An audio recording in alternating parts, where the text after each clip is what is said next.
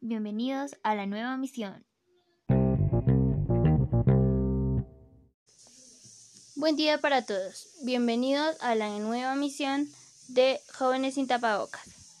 En la misión de la mañana hicimos unas preguntas a dos ciudadanas para escuchar qué opina del pueblo sobre las protestas en Colombia. En esta misión de la tarde vamos a escuchar la historia de uno de los muchos jóvenes heridos en las protestas. Mantenemos su nombre por confidencialidad y por respeto a él y a su madre. Vamos a escuchar la historia.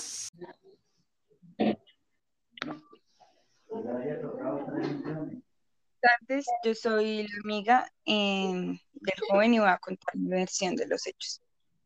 Era una mañana en la que nosotros decidimos salir a marchar de forma pacífica y nos encontrábamos en la esquina del Villalba y vimos que las vías se encontraban cerradas porque había muchas personas con carteles, mulas y carros atravesados. Eh, todo el día se tornó pacíficamente y nosotros íbamos a casa, ya que era muy tarde.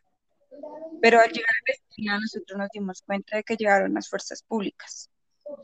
Y ante toda la gente que se encontraba en, en ese punto, pues las personas del SMAT, ellos no dieron una respuesta pacífica, sino que se dirigieron a las personas con gases lacrimógenos, porque ellos necesitaban despejar las vías. Eh, los gases lacrimógenos hicieron que la gente se asustara y corriera, pero la gente estaba siendo afectada, mi amigo decidió volverse para ayudarlo.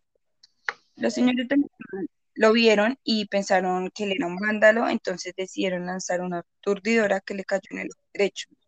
Él cayó pero aún así no estaba, no quedó inconsciente. Él tomó todas sus fuerzas y salió corriendo a la portería del Villalba, porque nos habían dicho que en ese lugar se encontraban médicos y enfermeros. Al llegar al Villalba, como la herida era tan grave, las personas decidieron llevarlo al hospital de Facatativá. Eh, dijeron que él había perdido su ojo derecho porque había recibido un gran impacto. Y lo que a continuación de la historia lo contará la madre. Cuando llegamos al Villa Alba, que me contaron que mi hijo había perdido el ojo, yo no perdí las esperanzas y decidí llevarlo al hospital de Bogotá, donde encontramos una cirugía, pero existe hasta ahora un 1% de posibilidad de 100 de que mi hijo pueda recuperar la vista, pero aún así no perdemos las esperanzas. Es una situación muy complicada la que vimos hoy en Colombia, que deja a su paso muchos heridos. Esperamos que el muchacho se mejore. Mantenemos su nombre en confidencia por respeto a él y a su familia. Gracias a, todos. a todos. Esto fue todo por la emisión del día de hoy.